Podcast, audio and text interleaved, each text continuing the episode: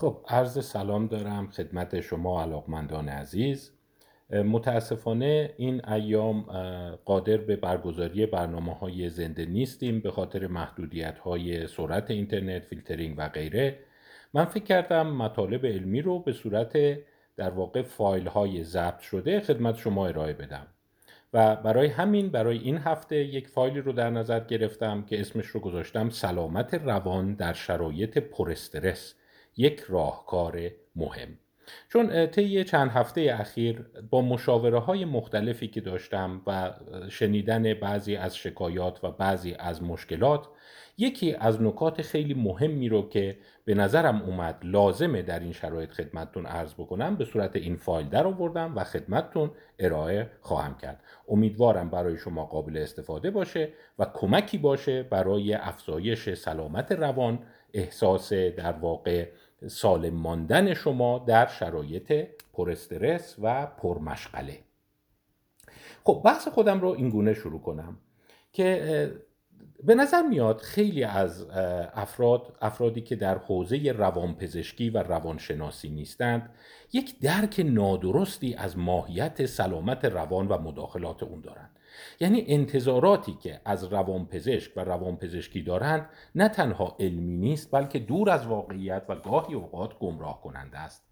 مثلا فکر می‌کنن روانپزشکی یعنی اینی که خیلی خوب هر کسی با ما مخالفه یا هر کسی مثلا به نظر میاد حرفی رو داره رفتاری رو داره که ما اون رو نمیپسندیم باید ببریمش پیش روانپزشک روانشناس که اون رفتار رو اصلاح بکنه.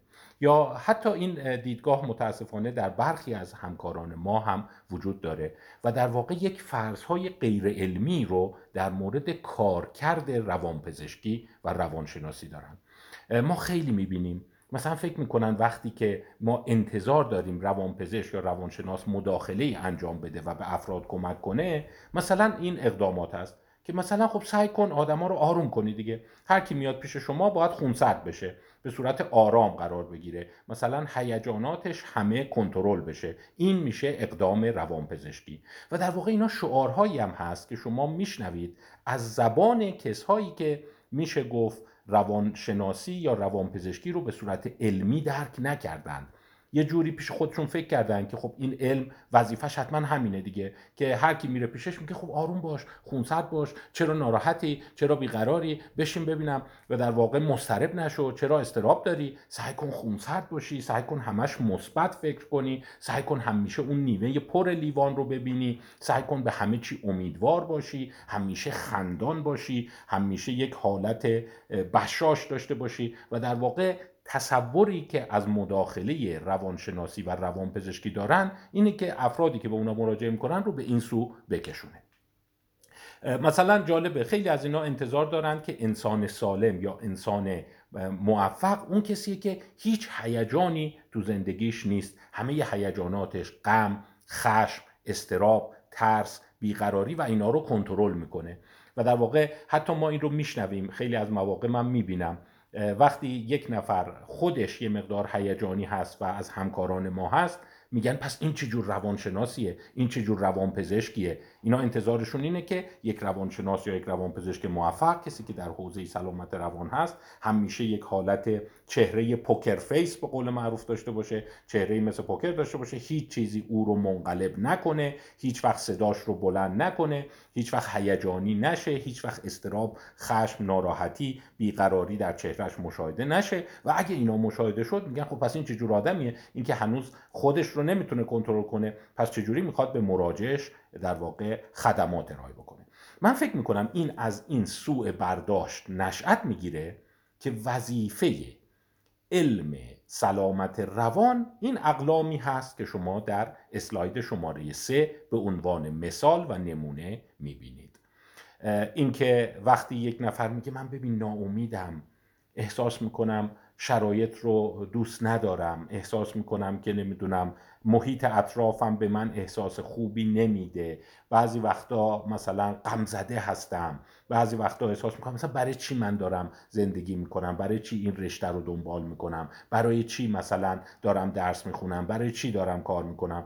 اینا همش وظیفه این علم اینه که اینا رو پاک کنه دور بریزه و انسانها رو تبدیل به انسانهایی بکنه که همیشه دارن قسمت شاد زندگی رو می‌بینن همیشه لبخند دارن صبح زود با انرژی بیدار میشن و هیچ چیزی اونا رو ناراحت یا منقلب نمی‌کنه. خب این یک برداشت غلط هست و متاسفانه وقتی ما مثلا میگیم در شرایط پر استرس به کمک روانشناسی یا روانپزشکی نیاز داری خیلی ها این شکایت رو دارن که خب من رفتارم دلیل داره من به این دلیل ناراحتم من این مشکل تو زندگی من هست. شما می‌خوای بگی مشکل ندارم شما می‌خوای بگی ناراحت نباشم شما می‌خوای بگی که همش بخندم همش احساس کنم که همه چی خوبه. نه این وظیفه این علم نیست. و متاسفانه این سوء برداشت باعث اختلاف نظرهای خیلی زیادی در بین افراد شده. خیلی هم میگن که خب ببین مثلا من استراب من دلیل داره. شرایط اجتماعیم شرایط اطرافم شرایط تحصیلیم شرایطی که دارم توش زندگی می‌کنم منو داره نگران می‌کنه. یا یه نفر دیگه داره میگه که مثلا من تو زندگیم همش شکست های پشت سر هم داشتم. به چند نوبت خیلی اتفاقای ناگوار برای من افتاده. و بعد شما می‌خوای بگی غمگین نباش. همش تو این شرایط روحیت رو نباز و سعی کن شاد باشی. نه. اینا وظیفه یک روی کرده سلامت روان نیست. حالا با این هیجانات منفی چه کار باید کرد؟ آیا من مثلا باید حتما غم خودم رو بروز بدم یا سعی کنم اصلاحش کنم؟ آیا باید خشم خودم رو بروز بدم یا سعی کنم اصلاحش کنم؟ اینا بحث است که در جلسات بعد امیدوارم به اونها بپردازم. منتها در این جلسه می‌خوام اینو بگم. بگم که خیلی خوب. فکر کنیم در یک شرایطی هستیم که ناملایماتی وجود داره ناراحتی هایی وجود داره. جوی که در اطراف ما هست جو آرامی نیست. در اینجور مواقعی اون رفتار درست من از نظر علمی چه خواهد بود؟ پس من سعی کردم از طریق هم در واقع تجربه بالینی و هم مطالعه متون و یافته های علمی فکر کنم چه رفتارهایی رو ما نباید توی این شرایط نشون بدیم. یعنی در جستجوی این باشیم که ببینیم مثلا اگر یه رفتار خاصی هست که احساس می‌کنیم ببین هر جوری بخوای قضاوت کنی با هر روی کرده اجتماعی، فرهنگی، عقیدتی، سیاسی باشی این روی کرد یک روی کرده مخربه و نفعی به حالت نداره چه چیزی رو پیدا خواهیم کرد؟ من چند مورد رو پیدا کردم. یکی از اونها به نظرم اینه نشخار یعنی پدیده رومینیشن. وقتی متون علمی رو نگاه می‌کنیم افراد خیلی مواقع میگن که خب ببین مثلا من یک مشکل بیرونی دارم. یک عامل استرابزا تو زندگیم هست. یک گرفتاری دارم. از نظر اقتصادی بدهی دارم. شرایط اجتماعی اطرافم رو دوست ندارم. آیا من باید شاد باشم؟ آیا باید سعی کنم به خودم بگم نه اینجوری هم که فکر می‌کنی نیست؟ نه. این جواب علمی نیست. جواب علمی که من براش پیدا کردم اینه. سعی کن از نشخار یا رومینیشن اجتناب کنی. و در واقع به نظر میاد یکی از اون شاخص هایی که بیشتر متخصصین سلامت روان روی اون اتفاق نظر دارن همین مقول است. منتها قبل از اینی که بریم جلو می‌خوام یک پیش آگهی یک هشدار یک پیش درآمدی رو خدمتتون ارائه بدم. اصطلاحی که مد نظر من هست رومینیشنه. یک اصطلاح انگلیسی. و رومینیشن دقیقا به رفتار چارپایان گفته میشه که غذای خودشون رو بالا میارن و مجددا میجون و دوباره قورت میدن پس می‌بینی پدیده خوشایندی نیست و حتی اصطلاحش می‌تونه تخ... در واقع به نوعی تحقیرآمیز باشه که در واقع معادل فارسی اون میشه نشخار اما یه نکته رو خدمتتون بگم. این لغت رومینیشن در زبان انگلیسی طی یکی دو قرن گذشته. به خصوص شاید 50 60 سال گذشته اون مفهوم ارتباطش رو با چهارپایان و اون عمل در واقع چندش آور اونها به نوعی از دست داده. یعنی کم کم در ادبیات علمی در نوشته های ادبی این لغت اون بار منفی خودش رو تا حد زیادی اصلاح کرده. توی نوشته های اونا میگن دارم راجع به یه مسئله رومینیت می‌کنم. ما ممکنه ورداریم اون رو در واقع لغت به لغت ترجمه کنیم و بگی در مورد یه مسئله نشخار می‌کنم. ولی نشخار بار شدیدتر و چندش آورتری در مقایسه با رومینیشن در فرهنگ ما داره. اصلا یه جور تحقیرآمیزه. چی داری نشخار می‌کنی؟ یعنی یه جور شباهت داشتن به چارپایان و در این حال برگردوندن غذایی که خورده شده که می‌دونید این خیلی حالت چندش آوریه. ولی با این حال ما معادله شاید خوبی براش نداشته باشیم.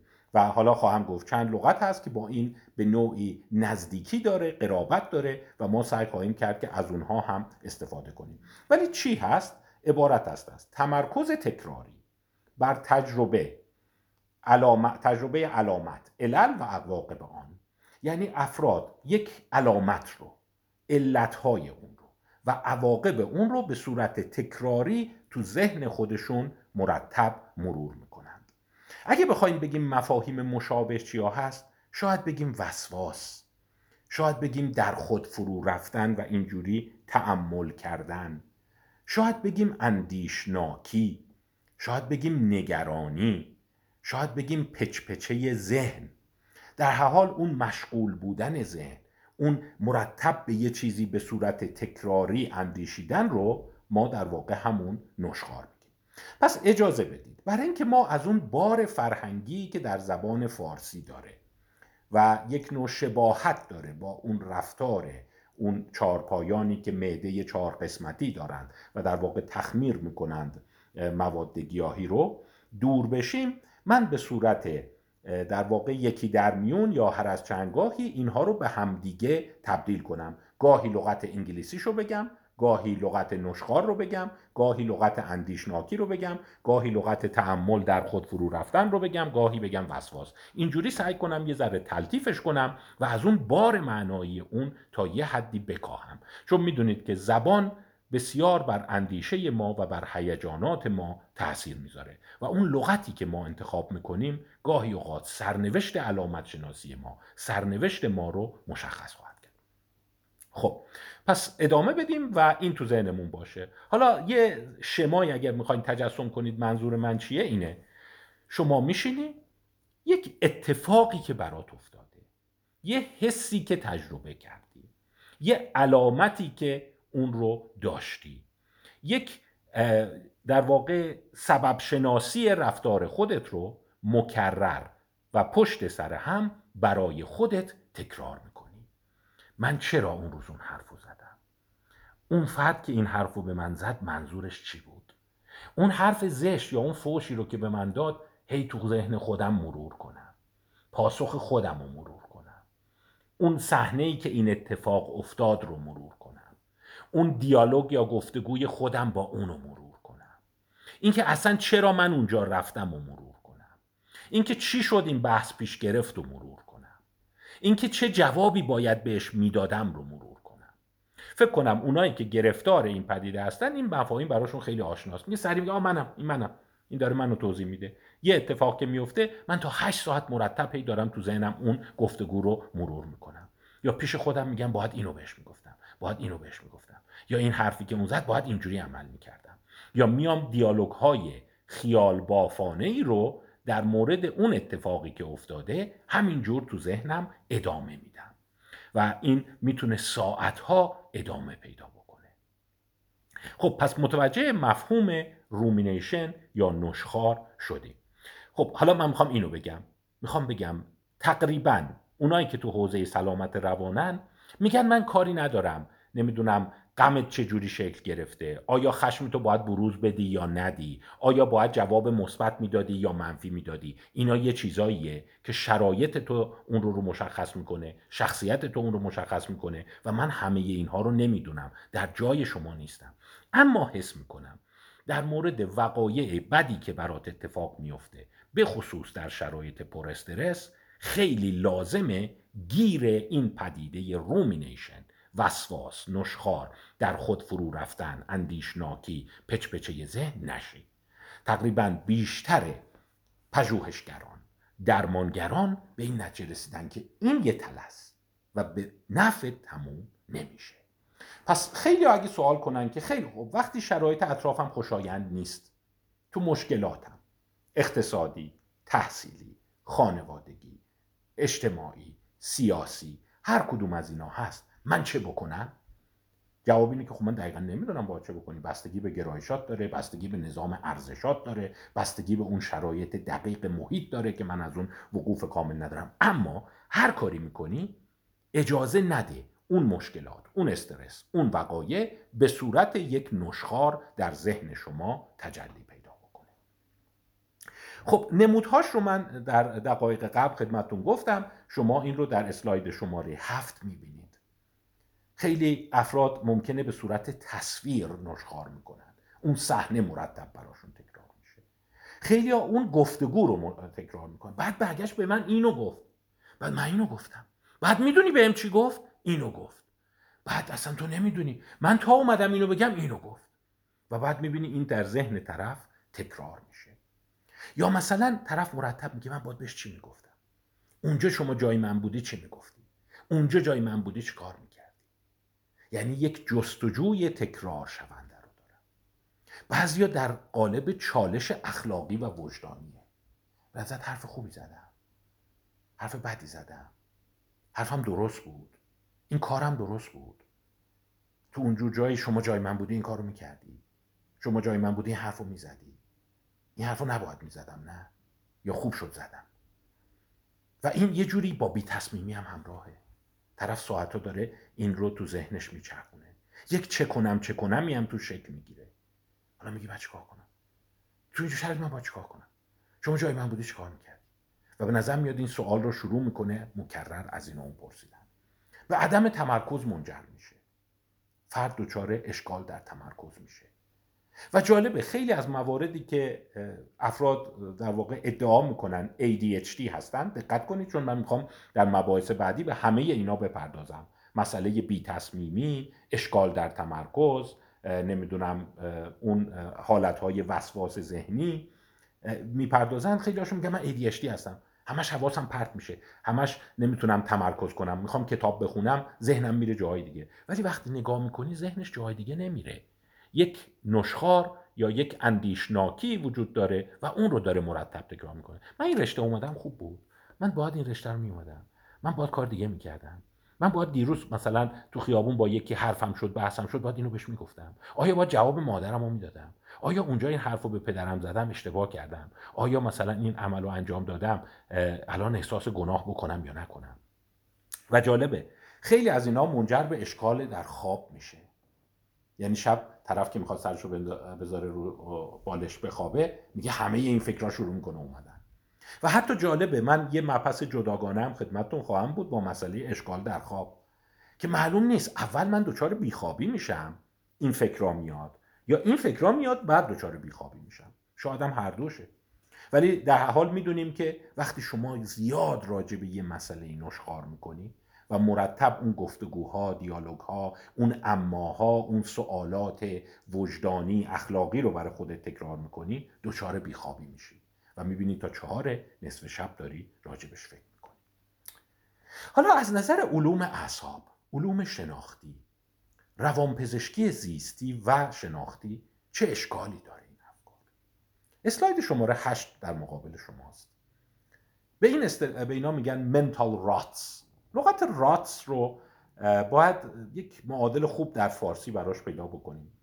R U T این رات هست که جمعش میشه R U T S راتس. و عبارت هست است اون جای پا یا رد چرخ یا تایر بر روی در واقع گل. و شما می‌بینی وقتی یه جاده ای هست جاده گلی هست آسفالت نیست وقتی افراد از روش رد میشن چارپایان رد میشن یا ماشین ها رد میشن این تایرشون روی این خط میندازه. و با تکرار این رفت و آمد این شیارها عمیقتر میشن و کم کم که اون گل خوش میشه اون جا میمونه. و چه بسا ممکنه چندین سال مرتب روی همون مسیر تکرار بشه. به گونه که شما می‌بینی یک مسیر خیلی سفت متسلب و جامدی در اون در واقع دشت شکل گرفته. و بعد جالب آب که میاد این رو گوترش می‌کنه ماشین های بعدی میان گوترش می‌کنن و همینطور که زمان میگذره شما شاهد گوتر جامدتر و غیر قابل تغییر شدن اون مسیر میشید. می‌تونی از این به عنوان یه استعاره استفاده کنی که ظاهرا مغز ما هم اینجوریه. وقتی شما یه فکری رو مکرر تکرار می‌کنی روزی هشت ساعت بهش فکر می‌کنی من این رشته رو خوب شد اومدم. من باید حرف جواب طرف رو می‌دادم. طرف این حرف رو زد من باید این نقشه رو براش میکشیدم. باید این کار رو می‌کردم. این کم کم شیارها در سیستم عصبی شما خط میندازه و جامد میشه و به صورت یه عادت ثانویه در میاد. برای همین می‌بینی اون حالت هرس خوردنه اون حالت اندیشناکیه یک پدیده ثانویه و صفتی از شما میشه. هر اتفاقی میفته ساعتها باید تکرارش کنی. و نه تنها باید اونو تکرار کنی اون قبلی هم زنده میشن.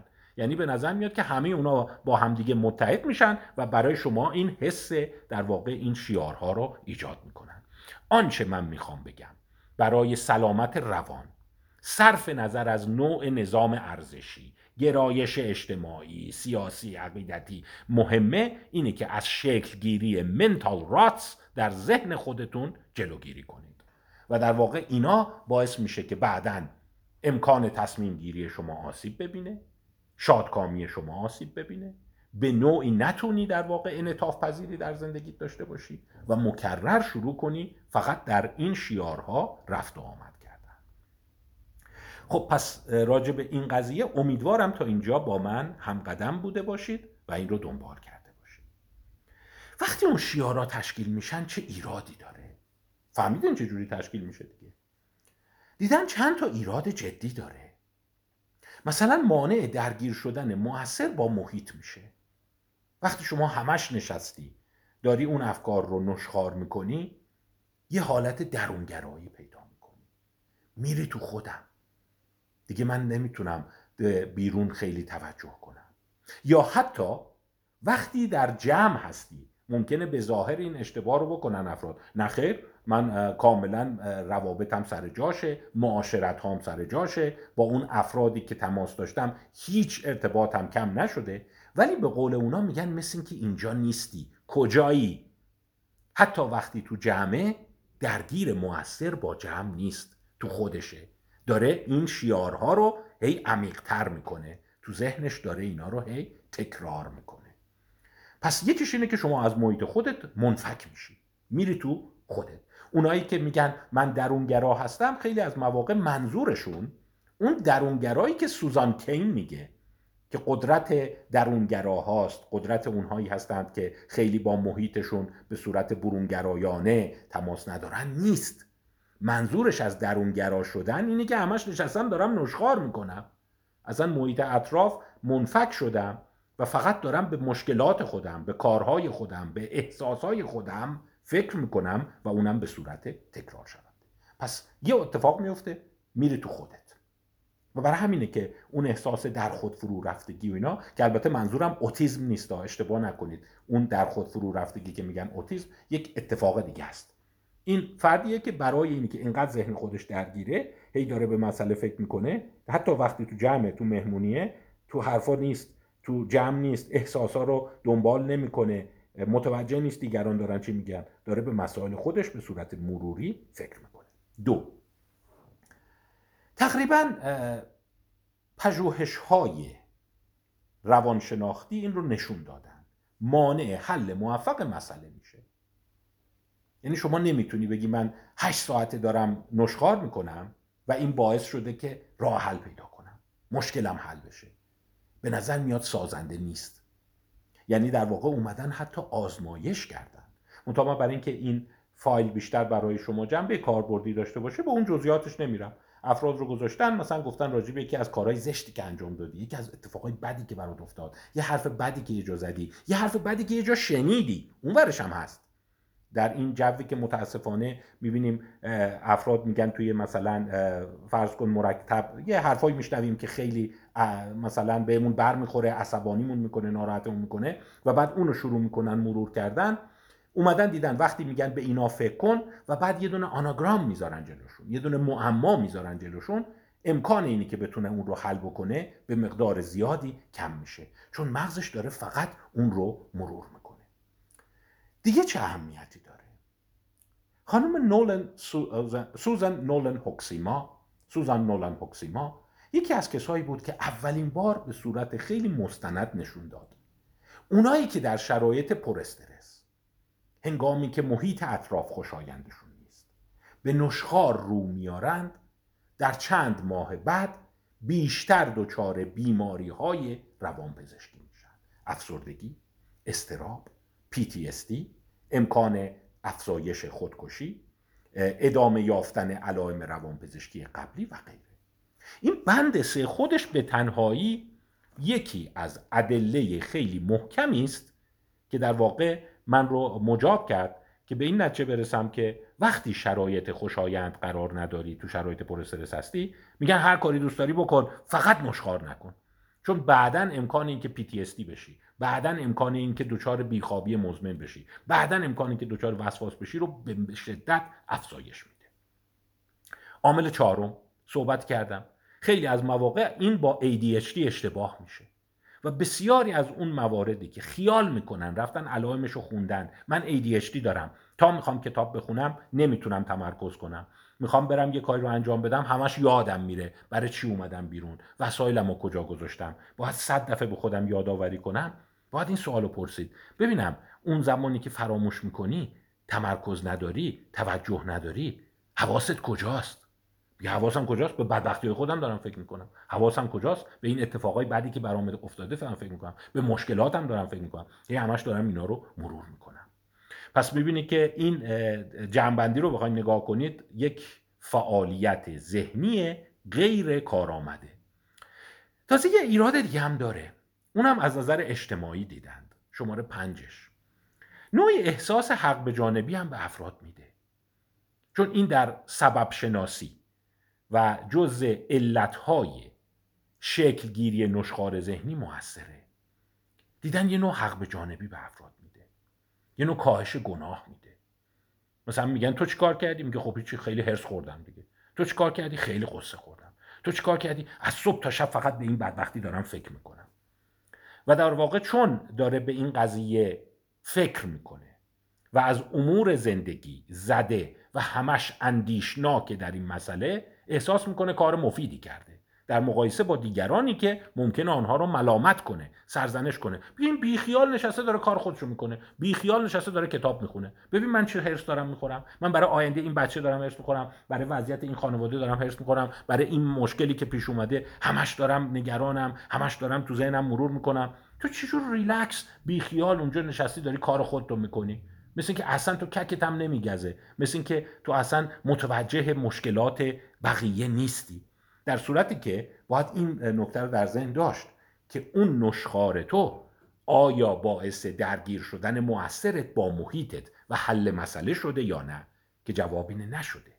یعنی بیشتر در واقع اومدی فقط خودت رو رنج دادی. ولی احساس کردی که این خودش یه کاره دیگه. در واقع منم دارم یه فعالیت انجام میدم. دارم در واقع به این مسائل فکر می‌کنم. خب امیدوارم با من بیاید جلو. چون که امیدوارم تو این زمانی که براتون در نظر گرفتم بتونم این رو به یه جنبندی برسونم و راهکاری هم خدمتتون بدم که چیکار کنم که تو این تله نیفتم. چون می‌بینی بعدا افسرده میشم حل مسئله خوب ندارم به غلط ممکنه فکر کنم ADHD هم باید من بتونم یه جوری این مسئله رو برای خودم حل کنم. پس یکی از قدم های درمانی هم که همین الان فکر کنم شما متوجه شدید اینه. وقتی داری نشخار می‌کنی فکر وسواسی تو داری انجام میدی فکر نکن داری کار مفید می‌کنی. مثل اینی که شما بگین مثلا یه نفر که داره 20 دفعه دستش رو به صورت وسواسی میشوره چون اینا از یه خانوادن دیگه داره به بهداشت جامعه کمک می‌کنه. یا اون فرد وسواسی که چهل دفعه داره گاز رو چک می‌کنه که این گاز خاموشه این داره به ایمنی خانواده کمک می‌کنه. خب آره میگن که والا اصلا گاز قرار نبود منفجر بشه فقط شما هستی که همش دلهوره داری که این گاز الان قرار منفجر بشه. چهل دقیقه است پای گاز وایسادی پای در قفل وایسادی داری شلنگ آب رو مرتب این ور اونور میشوری که مثلا آلودگی نباشه در صورتی که ما فکر کنیم اینجا تمیزه. فقط داری آب مصرف می‌کنی. کمکی به جامعه نمی‌کنی کمکی به خانواده نمی‌کنی. پس این احساس اینی که این مفید خواهد بود رو بحث خواهیم کرد. خب حالا بعضی ممکنه بگن که خب ما چجوری بفهمیم که این نشخار ما این تفکر کردن ما ناکارآمده؟ باز یه راهنمایی های دیگه هم وجود داره.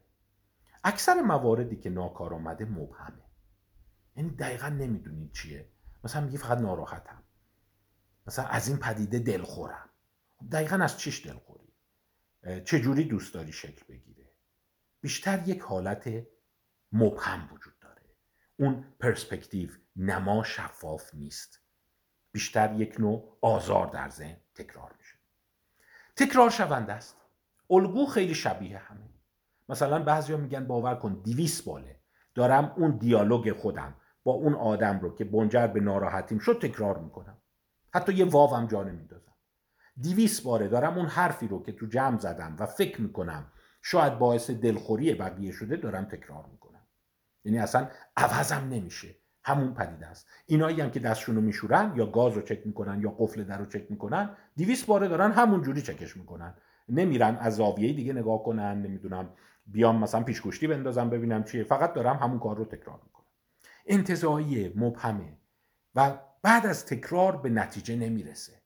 یعنی هر چقدر من ادامه میدم زایا نیست. چیز جدیدی از توش در نمیاد.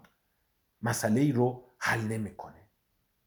و به نظر میاد این افراد خیلی با خودشون متمرکزن و تو خودشون هستند گاهی اوقات یه مقدار کارآمدتر میشه نشخار باز بهتر میشه. کدوماست اونایی که اختصاصیه غیر انتظاریه غیر انتظاییه و در واقع بیشتر شبیه فکر کردن به حل یه معماست. گاهی اوقات اونا هم شبیه نشخاره دیگه. مثلا من دارم به یه معمای ریاضی فکر می‌کنم. ولی فقط دارم به راه حلا فکر می‌کنم. تمرکز کردم روی حل اون مسئله مثلثات. خیلی ابهامی توش نیست و هر دفعه دارم مسیرهای مختلفی رو امتحان می‌کنم که ببینم شاید اینجوری حل بشه. اون باز یه ذره کارآمدتره. هر چقدر به سمت مبهم بودن عینا تکرار شونده بودن انتظایی بودن میریم. یعنی اینی که اصلا یه لغت های مبهمیه خب آخه یه احساس بد دارم دیگه. خب احساس بد یعنی چی؟ خب احساس سرزنش و عذاب وجدان دارم. خب عذاب وجدان یعنی چی؟ یعنی که خب حالم بده دیگه. ببینید یک حالت های مبهم دارن. اونا حتی بدترن. باز یه چیز دیگه راجع به نشخارها گفته میشه. میگن خیلی متراکم و سریعه. یعنی شما می‌تونی سرعتش رو خیلی افزایش بدی. و برای همین میگن چون سرعتش بسیار افزایش پذیره می‌تونه اون شیارها رو خیلی عمیق تر کنه. یعنی اون دیالوگی که با طرف داشتی اون اتفاق بدی که برات افتاده. اگه بخوای بیای تعریفش کنی. مثلا میگم بیا خب بگو ببینم. امروز صبح گفتی با فلان کس دعوام شد. تو محیط کار اینجور کنتاکتی پیش اومد. اینو برای یه نفر دعوا کن. توضیح بده. ببخشید. از اون خطاهای لغوی بود. اینو بیا برای یک نفر توضیح بده. شما نهایتا می‌تونی یه ذره تندتر صحبت کنی. بعضی جوانب رو بزنی. یعنی می‌تونی مشکل رو یا تو 15 دقیقه بگی یا نهایت نهایتش تو 5 دقیقه بگی. شاخ و برگاش رو بزنی تندتر صحبت کنی و غیره. ولی وقتی تو خودت هستی و داری نشخار فکری می‌کنی سرعت می‌تونه به بینهایت نزدیک بشه. یعنی کل اون صحنه ها و دیالوگا رو می‌تونی تو سه ثانیه مرور کنی. این هم یکی از معما و چون در واقع کلام درونی هست و با خودت داری صحبت می‌کنی سرعتش می‌تونه بسیار زیاد بشه و در واقع اون شیار انداختن ها تو مغزت بیشترم میشه. برای همینم هست که گاهی اوقات میگن اگر این رو با صدای بلند بگی یا بنویسی چرا میگن؟ خب اگه مشکلی برات پیش اومد یه اتفاق بد برات افتاد یه اتفاق دردناک یک مشاجره دردناک. یه حرفی که شنیدی میگی خواستم منفجر بشم. به جای اینکه اینو تو ذهنت هی مرور کنی چون در ذهن می‌تونی با سرعت نامحدود و کاملا متراکم مرورش کنی. سعی کن اینو بنویسی. وقتی می‌نویسی دیگه از یه سرعتی تندتر نمی‌تونی. یا دیگه نمی‌تونی لغات تو هم متراکم کنی. باید کلمه بنویسی. شما نهایتا اینه که اینو تو 15 دقیقه می نویسی تو نوشتن ممکنه خیلی تندم بنویسیم تو 12 دقیقه می نویسی ولی وقتی تو ذهنت داری مرورش می‌کنی تو سه ثانیه می‌تونی یک روز دردناک رو برای خودت متراکم مرور کنی. پس اگر اون استعاره من تو ذهنتون باشه می‌بینی چقدر می‌تونی شیار بندازی. یعنی اون سه ثانیه هم هر روز تکرار شه هر دقیقه تکرار شه چگونه اون رو ایجاد خواهد کرد. خب پس تا اینجای کار متوجه شدیم اتفاقای بد میفته اتفاقای بد رو با سرعت بالا با تراکم بالا تو ذهنمون شروع می‌کنیم مرور کردن. صحنه ها تصاویر دیالوگ ها گفته ها احساسات و اینا شروع می‌کنه شیار انداختن و همینجور تکرار شدن. از جهان بیرون می‌بری حل مسئله نمی‌کنی تمرکز تو از دست میدی و در واقع میشینی نشخار می‌کنی.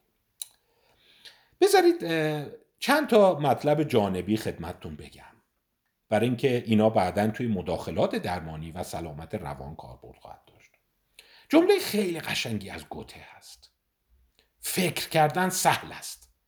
عمل کردن دشوار است. و افکار خود را به عمل رساندن دشوارترین کار در دنیاست یعنی من اگه شروع کنم همینجور تو ذهنم تکرار کنم اون خیلی مزیت نیست.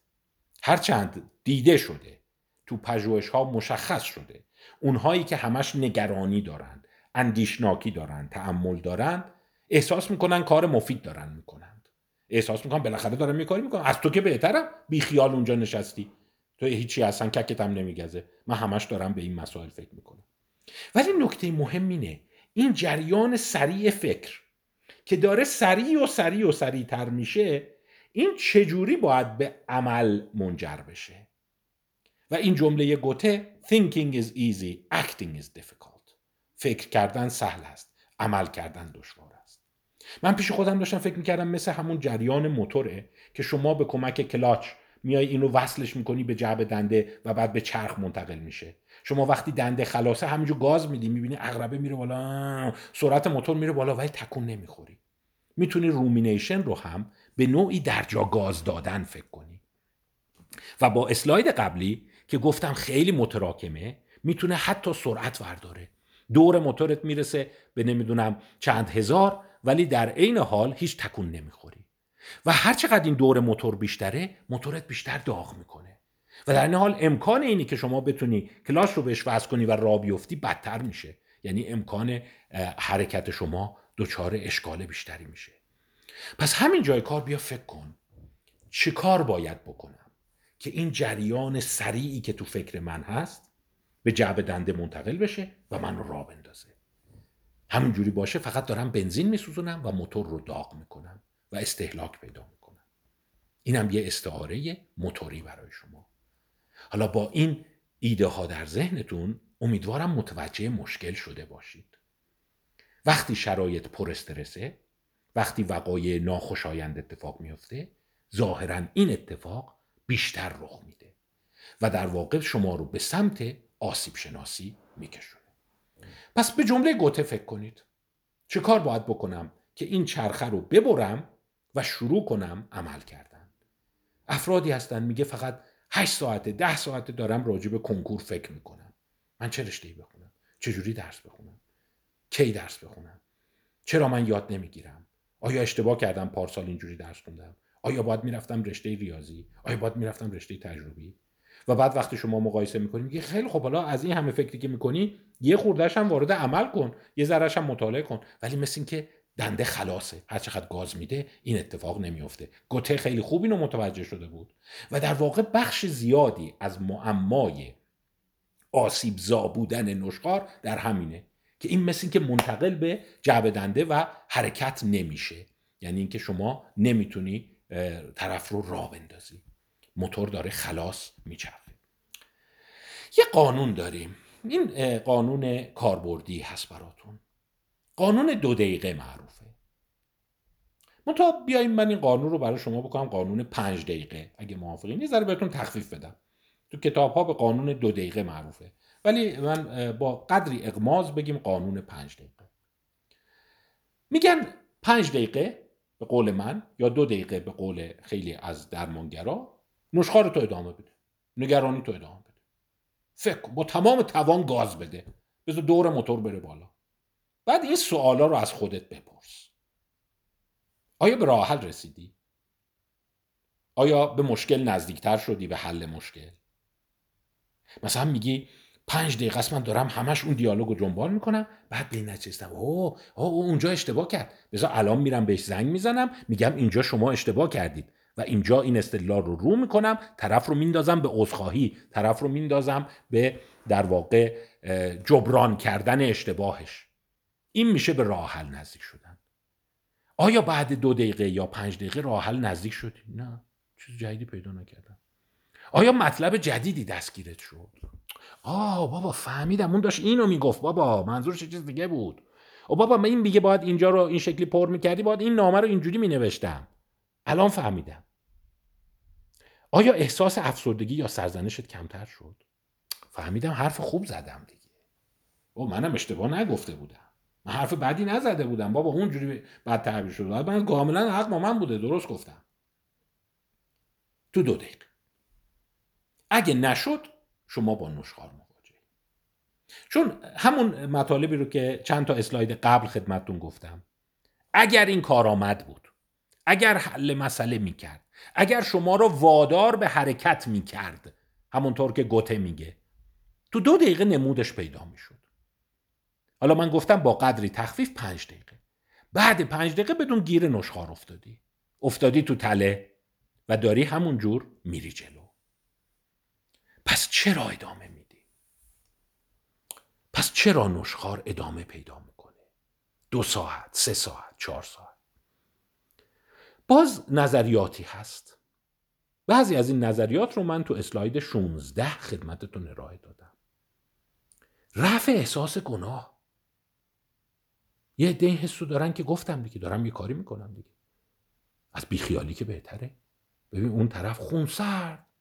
میگم این بچه ممکنه مریض باشه.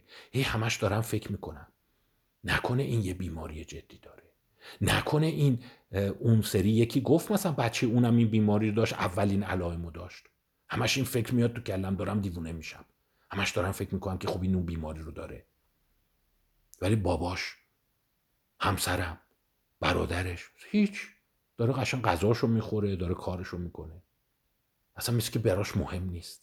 یه جور رفع احساس کنم. بالاخره کاری انجام دادم. این حس هست. و جالبه یکی از ریشه های استمرار نشخار این دوتا بند اولی است یا سه تا بند اولی است یه صفت مثبت شخصیتیه. طرف فکر می‌کنه من قصه خورم من غمخوارم من مشکلات برام مهمه من نمی‌تونم بی تفاوت باشم. ولی معنی بی تفاوتی باید اون مسئله گوته رو خل کرده باشی. یعنی عملا به حل مسئله کمک کرده باشی. باید فکرت به نوعی مداخله مثبت منجر شده باشه. نه اینه که فقط تو ذهن خودت تکرار کرده باشی. یه عده میگن که خیلی خوب این ممکنه با همون سه بند اول شروع میشه ولی بعدا عادت ثانویه میشه. همون منتال رات اون شیارهای روانی. دیگه تکرار شده براش. یه بند دیگه هست. بعضیا فکر می‌کنن اگه من این کار رو بکنم انگیزم سر جاش میمونه. هی به خودم دنبال می‌کنم. که من دیگه این کارو نباید بکنم. این اشتباه رو کردم. این باعث میشه من دل سرد نشم. باعث میشه که موتورم سرد نشه. بتونم ادامه بدم. کاهش استراب داره. وقتی به مسئله داری فکر می‌کنی چون احساس گناه تو کم می‌کنه چون حس می‌کنی کار مفید داری انجام میدی حس می‌کنی آدم خوبی هستی استرابت کم میشه. آخ پس دیدی من بالاخره مرور کردم بیا الان من 6 ساعته دارم به همین مسئله فکر می‌کنم. از صبح فقط فکرم درگیره اینه. و بالاخره بنده بعد شاید چیز دیگه نیست انجام بدم. و بعد چیکار کنم؟ این کار قصه نخورم چیکار کنم؟ یعنی توی اون تله میافتند بیایم بعضی از اونها رو نگاه کنیم. آیا ممکنه نگهدارنده انگیزه باشه؟ یعنی من مثلا وقتی همش دارم به این فکرها رو تو ذهنم مرور می‌کنم دارم این مطالب رو تکرار می‌کنم این باعث شه من به قول معروف فرش بمونم. من قبراق بمونم. همش دارم به اشتباه هم در سال گذشته در درس خوندن فکر می‌کنم. این باعث شه امسال انگیزه بیشتری برای مطالعه داشته باشم. انگیزم حفظ بشه. فلان کس یه حرف بد بهم زد. من همش دارم اون رو تکرار می‌کنم تا تو ذهنم زنده بمونه برم جوابشو بدم. باعث شه که کوتاه نیام. فلان اشتباه رو مرتکب شدم. هی دارم اینو تکرار می‌کنم. که این اشتباه یادم بمونه بعدا برم جبرانش کنم. بعدا سری بعد اون رو تکرار نکنم. خب اینجا یه ذره مبهمه. اما لااقل بیشتر مطالعات اینو میگن.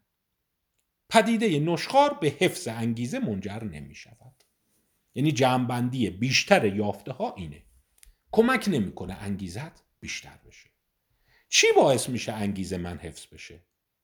میگن پیدا کردن نتایج مثبت از محیط و دیگران. پس اگه من می‌خوام انگیزم حفظ بشه همش نباید اون مشکل اون اتفاق بد اون ناکار آمدی رو تو ذهنم مرور کنم. بلکه باید در جستجوی پیدا کردن پاسخ مثبت از محیط و دیگران باشم. مثال من همش دارم فکر می‌کنم پارسال کنکور خیلی بد عمل کردم اون آقا این حرف رو به هم زد باید جوابش می‌دادم.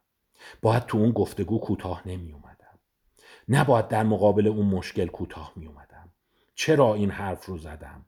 چرا این کار رو کردم؟ این کمکی نمی‌کنه که انگیزت حفظ بشه و سری بعد بهتر عمل کنی. چی باعث میشه انگیزت حفظ بشه؟ اینی که به موفقیت های ولو کوچک ولو نامربوط دست پیدا بکنی. یعنی وقتی می‌خوای اون موتوری که داره در جا میچرخه به سیستم انتقال در واقع قدرت منجر بشه و چرخها رو به حرکت در بیاره گاز دادن بیشد یا ادامه دادن اون کار منجر به اون نمیشه. باید بتونی یک جایی یک پاداش مثبت پیدا بکنی. مثال برات بزنم. من همش حس می‌کنم تو کنکور بد عمل کردم. چرا اینجوری عمل کردم؟ ولی الان سه روزه دارم ورزش می‌کنم و نیم کیلو وزنم کم شده.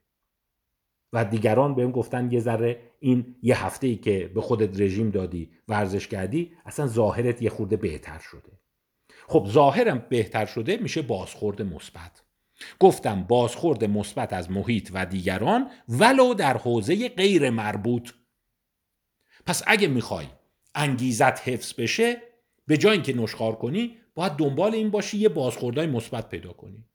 درست کنکور پارسال بد عمل کردم ولی رفتم سه تا کار عقب موندم و الان انجام دادم. آخهش خیالم راحت شد. چند وقت بود می‌خواستم برم مثلا این قسمت ماشین رو درست کنم. چند وقتش قرار بود برم این مثلا کار عقب افتاده بانکی مو انجام بدم. انجام دادم. خب این چه ربطی به مثلا مشکل کنکورت داره. ولی جالبه وقتی شما یک بازخورد مثبت از محیطت می‌گیری. یک پاداش می‌گیری یک خبر خوب می‌گیری ولو غیر مربوط با اون حوزه نگرانیت این کمک می‌کنه هم انگیزت حفظ بشه هم جریان فکرت عوض بشه. پس اونایی که همش درگیر نشخار غیر کارآمد هستن میگن خودت رو درگیر یه پدیده بکن که بتونی از محیطت بتونی از دیگران یه پاداش بگیری یه خبر خوب بگیری. من خیلی از موارد فکر می‌کنم. اون خبر خوب می‌تونه راجع به ظاهرتون باشه می‌تونه راجع به وزنتون باشه می‌تونه راجع به فعالیت بدنیتون باشه. وقتی اوضاع بیریخته همش دارم اون فکرهای بد رو دنبال می‌کنم.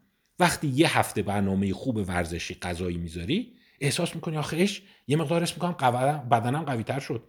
حتی فرمم هم عوض شده. اینجور نیست؟ دیگران میگن آره بزنم به تخته. ماشاءالله داری عوض میشی. این خودش به استمرار انگیزه شما کمک می‌کنه و جریان نشخار شما رو قیچی می‌کنه. پس اگه شما نگران هستی که من به این قضیه فکر نکنم انگیزه از دست میدم بدون فکر کردن بیشترت انگیزه برات ایجاد نمی‌کنه. زمانی انگیزه پیدا می‌کنی که یه سری پاداش کوچیک می‌گیری. پاداش کوچیک که گرفتی تشویق میشی که ادامه بدی و مسیر رو جدی تل دنبال کنی شاید به حل مسئله منجر میشه. شاید در واقع من زیاد به یه چیزی فکر کنم به بالاخره راه حلی می‌رسم دیگه.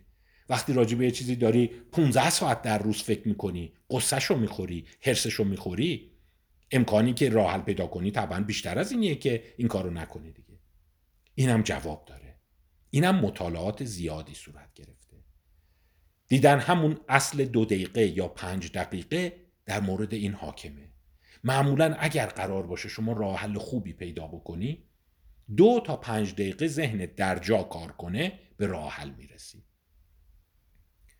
مگر اینکه اطلاعات جدیدی اضافه بشه که اون باز در برگیرنده همین اسلاید 18 بازخورد مثبت. مثلا شما بشینی 18 ساعت راجع به این فکر کنی که من چگونه باید درس میخوندم؟ چه جوابی باید به اون فرد می‌دادم؟ در شرایط بحرانی باید چه اقدامی انجام می‌دادم؟ با اینی که دو تا پنج دقیقه بهش فکر کنی خیلی فرق نیست. مگر اینکه در اون 18 ساعت اطلاعات جدیدی به شما برسه. پا شدم رفتم اداره پا شدم رفتم بانک به من جواب دادن گفتن که آینامه اینه نمی‌دونم مفادش اینه اینم راهنماشه. پس من حالا اطلاعات بیشتری دارم شاید بهتر بتونم تصمیم بگیرم. ولی اگر اطلاعاتی که از بیرون میاد محدود باشه دیدن بالای دو تا پنج دقیقه بهش فکر کردن خیلی برای شما راه نداره. مگر اینکه بسیار متمرکز و کارآمد و پلکانی مثل حل مسئله ریاضی بهش فکر کنی. ولی فکر تکرار شونده به راه حل جدیدی منجر نمیشه. شما پنجاه بارم گاز رو ای بری چک کنی چیز جدیدی به ذهنت نمیاد در مورد اینکه خب ببین شاید مثلا باید یه ترموستات بخری شاید بایستی که مثلا یه دونه سیستم اعلام حریق بخری که این نگرانیت رو کم بکنه. این خیلی اتفاق نمیافته. پس به همین دلیله که میگیم این مخربه. یه سوال. تو اسلاید شماره 20 این رو دارم. چون ببینید همیشه اونایی که تئوری های تکاملی رو مطرح می‌کنن میگن اگر مغز ما یک صفتی داره یک کاری رو داره انجام میده شاید یک انتخابی توش بوده. یعنی سیستم تکامل این رو انتخاب کرده یک مزیت تکاملی بوده.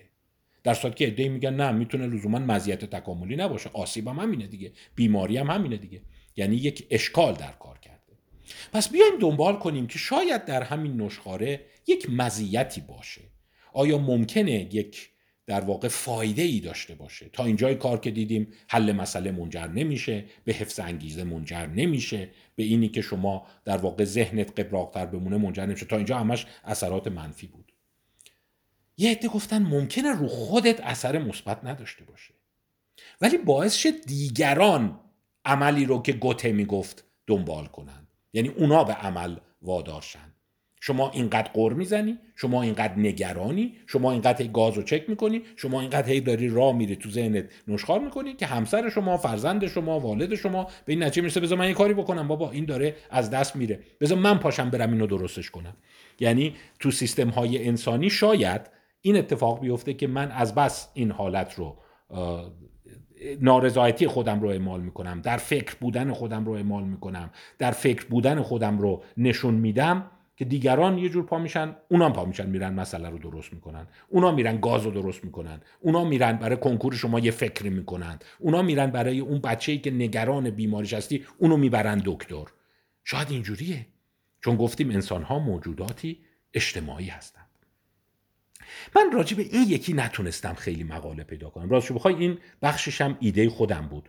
که شاید نشخار اینجوری از نظر تکاملی باعث انتخاب شده. یعنی افرادی که نشخار می‌کنن خودشون به خودشون آسیب می‌زنن. فایده به خودشون نمی‌رسه. ولی بقیه رو تشویق می‌کنن که حالا من که کاری نکردم شما پاشو کاری بکن. لاقل شما منو از نگرانی درار اما مطالعات زیادی هست که همدلی و بخشندگی جایگزین های موثرتری هستند. فکر کنم خیلی از شما این تجربه رو دارین. مادری که حتی از روی محبت همش نگران سلامت بچهشه همش نگران درس خوندن بچهشه همش نگران رفتار بچهشه خیلی کمتر به تغییر رفتار بچهش منجر میشه. تا اون مادری که شروع می‌کنه احساس همدلی داره سعی می‌کنه کودکش رو بفهمه و در عین حال از خودش شروع می‌کنه بخشندگی خودش. من در این کتابی که فرصت نشد اون رو خیلی بحث کنم. امیدوارم تو روزهای آینده معرفی کنم. اولترا سوسایتی پیتر تورچین. اشاره خیلی قشنگی داره. میگه وقتی شما می‌خوای دیگران شروع کنند اون مسئله گوته بود که فکر رو به عمل برسونند یکی از بهترین راه ها اینیه که باهاشون همدل بشی و بخشندگی کنی. یعنی اگه من شروع کنم از خودم بخشندگی بکنم از وقت خودم از انرژی خودم از اموال خودم به نفع بقیه بدم اونا امکان این که از نشخار به عمل در بیان افزایش پیدا می‌کنه. برای همینم هست که تو سیستم های انسانی در واقع مهربانی بسیار مصریه وقتی شما شروع می‌کنی به دیگران کمک کردن اونا هم شروع می‌کنن دیگران کمک کردن و اون چرخه یا اون مشکلی که گوته متوجه اون شده بود قیچی میشه. پس چه بسا اگر شما حس می‌کنی بچه شما درس نمی‌خونه و همش درگیر نشخاره اینی که منم بخوام نشخار بکنم. اینم که منم همش بخوام تو ذهنم مرور کنم که این یه فشار مضاعفی به او بشه. هی را برم و قر بزنم را برم و اندیشناک فکر کنم آخه چی میشه؟ بدبخت میشه. آیندهش چی میشه؟ من اگه خودم شروع کنم از وقت خودم بذارم. مثلا مادر میگه که ببین من شروع کردم می‌خوام زبان یاد بگیرم. من شروع کردم می‌خوام نقاشی یاد بگیرم. من شروع کردم می‌خوام برم به بچه های مردم مثلا ریاضی درس بدم و خیلی هم به قیمت پایین یا رایگان. یعنی نوعی رایگان بخشی بکنم یا نوعی مهربانی بکنم. دیدن وقتی اون کار رو می‌کنی خیلی سریعتر بقیه اون اتفاقی رو که گوته می‌گفت چجور اتفاق میفته اون رو دامن می‌زنند. پس در واقع اگر مادری میگه بچه من درس نمی‌خونه به جای اینکه بیاد اندیشناکی و نشخار خودش رو ببره بالا به این امید که من اینقدر هرس می‌خورم اینقدر قصه می‌خورم که اون به خودش میاد شروع کنه این کار رو انجام بده. من شروع کردم رفتم تو یکی از این خیریه ها دارم به بچه های مردم درس میدم. این خیلی بیشتر می‌تونه بچه رو تشویق کنه که تو هم شروع کن حرکت کردن به جای اینکه یه جا در جا بشینی. یا شروع کنه همدلی بکنه. پس این رو حالا فرصت بشه بیشتر توضیح خواهم داد. تو اولترا سوسایتی حتی اگر رو جلد این کتاب رو نگاه کنید خیلی براتون گویاست. ببین الیاف تنابه که اون از رشته های باریک تشکیل شده و وقتی اینا با هم دیگه در هم تنیده میشن به صورت یه تناب محکم در میان. و در واقع تورچین بحثش سر اینه که چگونه اون الیاف نازک به اون تناب محکم در میاد. میگه همدلی و بخشندگی. یعنی اگه شما شروع کنی به دیگران مهربانی کردن خودت شروع کنی عمل رو دامن زدن به صورت اینی که من بیام کار خیریه بکنم دست یکی دیگر رو بگیرم کمکش کنم امکان اینکه نشخارهای دیگران رو هم قیچی کنی افزایش پیدا می‌کنه و در واقع شما رو به سمت یک سلامت حرکت میده. به جای اینکه یه عده نشستن فقط دارن نشخار می‌کنن و فکر وسواسی دارن. سوال بعدی. یه راهکار دیگه شاید داشته باشه. چرا نشخار می‌کنیم؟ چون ببین این سوال هست. من پیشفرض بر این گذاشتم که نشخار یک پدیده سلامت محور نیست. یعنی وقتی شما داری نشخار می‌کنی یک کار ضد تکاملی هست و ضد ارزش بقا و پایداری برای شما داره و احتمالا فایده برای مغزت نداره. ولی هنوز ما باید هوشیار باشیم. شاید داشته باشه از کجا می‌دونیم؟ شاید یه حکمتی توش هست که انسانها در شرایط پر استرس شروع می‌کنن نشخار کردن و عمل نکردن. یعنی اون پارادوکسی که گوته به اون اشاره داره. یه راه حل دیگه به ذهنم رسید یک مورد دیگه به ذهنم رسید. شاید ابزار تعلل باشه. ممکنه شما بگین تعللم بده ولی نلزومند می‌دونید گاهی اوقات دست دست کردن بی تصمیمی عدم قاطع بودن خودش یه اقدام مفیده. به این قضیه اصطلاحا میگن استراتژی فابیانی. و شاید اولین بار به اسم او ثبت شده. فابیان نظامی و سردار رومیست Quintus Fabius Maximus Verrucosus و جمله‌ای که به او منتسب می کنند از رفتار او unus homo nobis یک انسان شرافتمند یک انسان ارزشمند.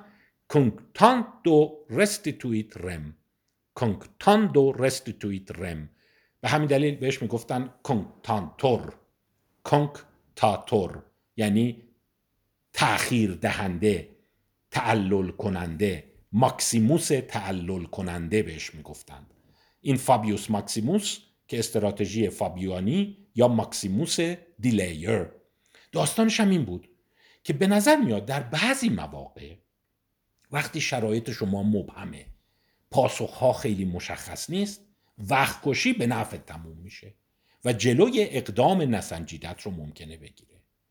برای همین بعضیا می‌گفتن شاید تعلل این فایده رو داره. این قطعی تو ذهن خودت اینو میچرخونی و عمل نمی‌کنی تا زمان میگذره و گذشت زمان به نفع توه.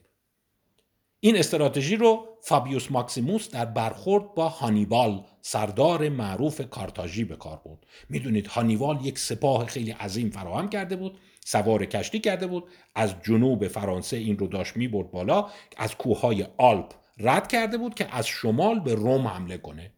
و حتی تعداد زیادی فیل و سوار نظام با خودش می بود و رومیا فابیوس ماکسیموس رو به عنوان سردار انتخاب می‌کنن که جلوی هانیبال رو بگیر. و این استراتژی تعلل اینجا هست که ماکسیموس تمام کاری که می‌کنه اینه که با هانیبال درگیر نمیشه. همش از دست هانیبال در می‌رفته. که هانیبال رو خستش کنه. هانیبال اون منابعش رو از دست بده سربازاش فرسوده بشن. و به همین دلیل این به استراتژی فابیانی معروفه. یعنی عدم درگیر شدن با مشکلات و به تأخیر انداختن راه حل به این نیت که زمان به نفع شما تموم بشه.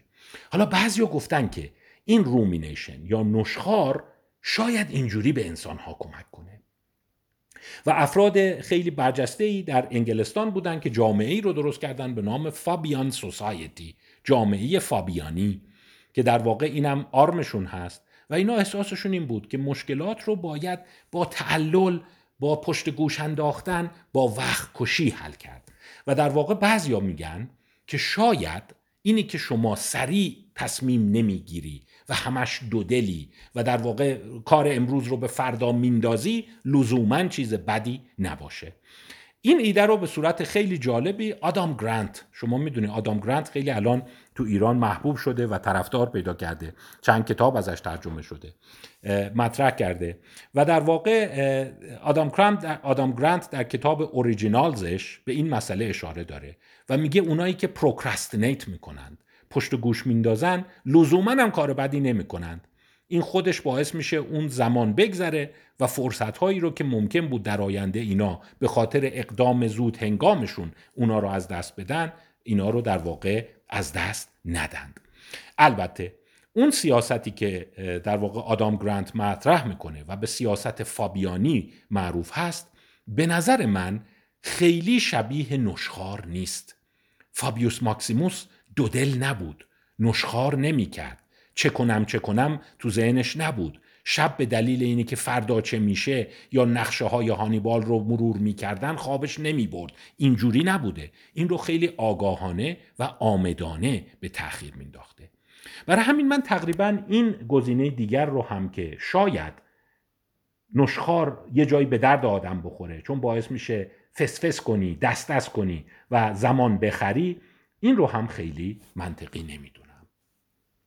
به عبارت دیگه احساسم اینه که نشخار عملا یک پدیده ناخواسته ذهنه مثل گرم شدن موتورهای احتراق داخلی.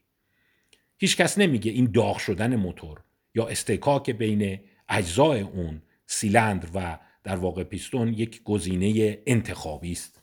تو همه موتورها وجود داره. فراگیر جهان شموله ولی ناخواسته و مزره و به همین دلیل همونطور که موتور داغ می‌کنه و همه سعی می‌کنن اون رو کم کنند من حس می‌کنم اینم یک آرزه ناخواسته ذهن انسانه. و هرچه بیشتر راجبش مطالعه می‌کنم براش فایده ای کمتر متصور هستم. به عبارت دیگر ما با پدیده مواجهیم که در بسیاری از موارد زندگی ما مخربه. مثلا شما ببینید غم. خشم این گونه نیست. شما نمی‌تونی بگی که غم همواره مزره همیشه سعی کن شاد باشی. اومدن دیدن نخیر غم باعث میشه شما گزینه هات رو درست اصلاح بکنی باعث میشه از گذشته خودت درس بگیری و مسیری رو که انتخاب می‌کنی متفاوت از اشتباه های قبلیت باشه. پس غمگین شدن یک ارزش داره و یک فایده تکاملی برای بشر داره. مثلا اینجوری نیست که یک اتفاق ناخواسته باشه که هر جا شما غم دیدی اون رو خونسا کن. یا خشم یا هیجانی شدن. هیجانات ما کلا دیدن خیلی از مواقع به کمک ما میان. در تصمیم گیری ما در اقدام کردن ما در فعال ماندن ما. در اینی که بتونیم انرژی روانی خودمون رو بسیج کنیم. ولی هر چی فکر می‌کنیم راجع به این نشخاره اینجوری نیست. به نظر میاد نشخار به نوعی یکی از همون پدیده هاییه که همواره یا در بیشتر موارد مخرب هست. مثل گرم شدن موتور که در واقع هیچ وقت موتور رو نمی‌سازن که این داغ بکنه و مثلا بگن یه فایده داره باعث میشه روغن روان باشه. به این دلیل نیست. یه آرزه یا یک ساید افکت ناخواسته ساختار موتور هست. پس احتمالا نشخار فکری ما هم از این دست است. با این حال من همیشه این سیاست رو دارم که میگم ما باید سعی کنیم پیچیده فکر کنیم.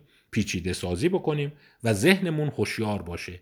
آیا ممکنه این نشخاره یه فایده ای داشته باشه؟ هنوز در مورد تشویق دیگران اینی که من وقتی زیاد نشخار می‌کنم دیگران رو به عمل وامی دارم. این که من وقتی زیاد نشخار می‌کنم شاید دارم زمان می‌خرم و به نوعی خودم رو از یک تصمیمی که در آینده می‌توانست بهتر باشه مسون می‌کنم. شاید اینا باشه رو هنوز تای ذهنم دارم. یعنی اگه از من بپرسی آیا صد درصد معتقدی نشخار مخربه میگم نه. ولی احتمال مخرب بودنش رو در بالای 90 درصد میدم. پس بهتره که سعی کنیم اون رو تا اونجایی که می‌تونیم مثل حرارت در موتورها یا استکاک در موتورها سعی کنیم به حداقل برسونیم. اما چه بکنیم؟ چه راه هایی وجود داره برای کاهش نشخار اگر موافقین یه چند دقیقه وقفه بذاریم. بعد از اون به راه حلایی بپردازیم که باعث کاهش نشخار و افزایش سلامت روان ما خواهد شد.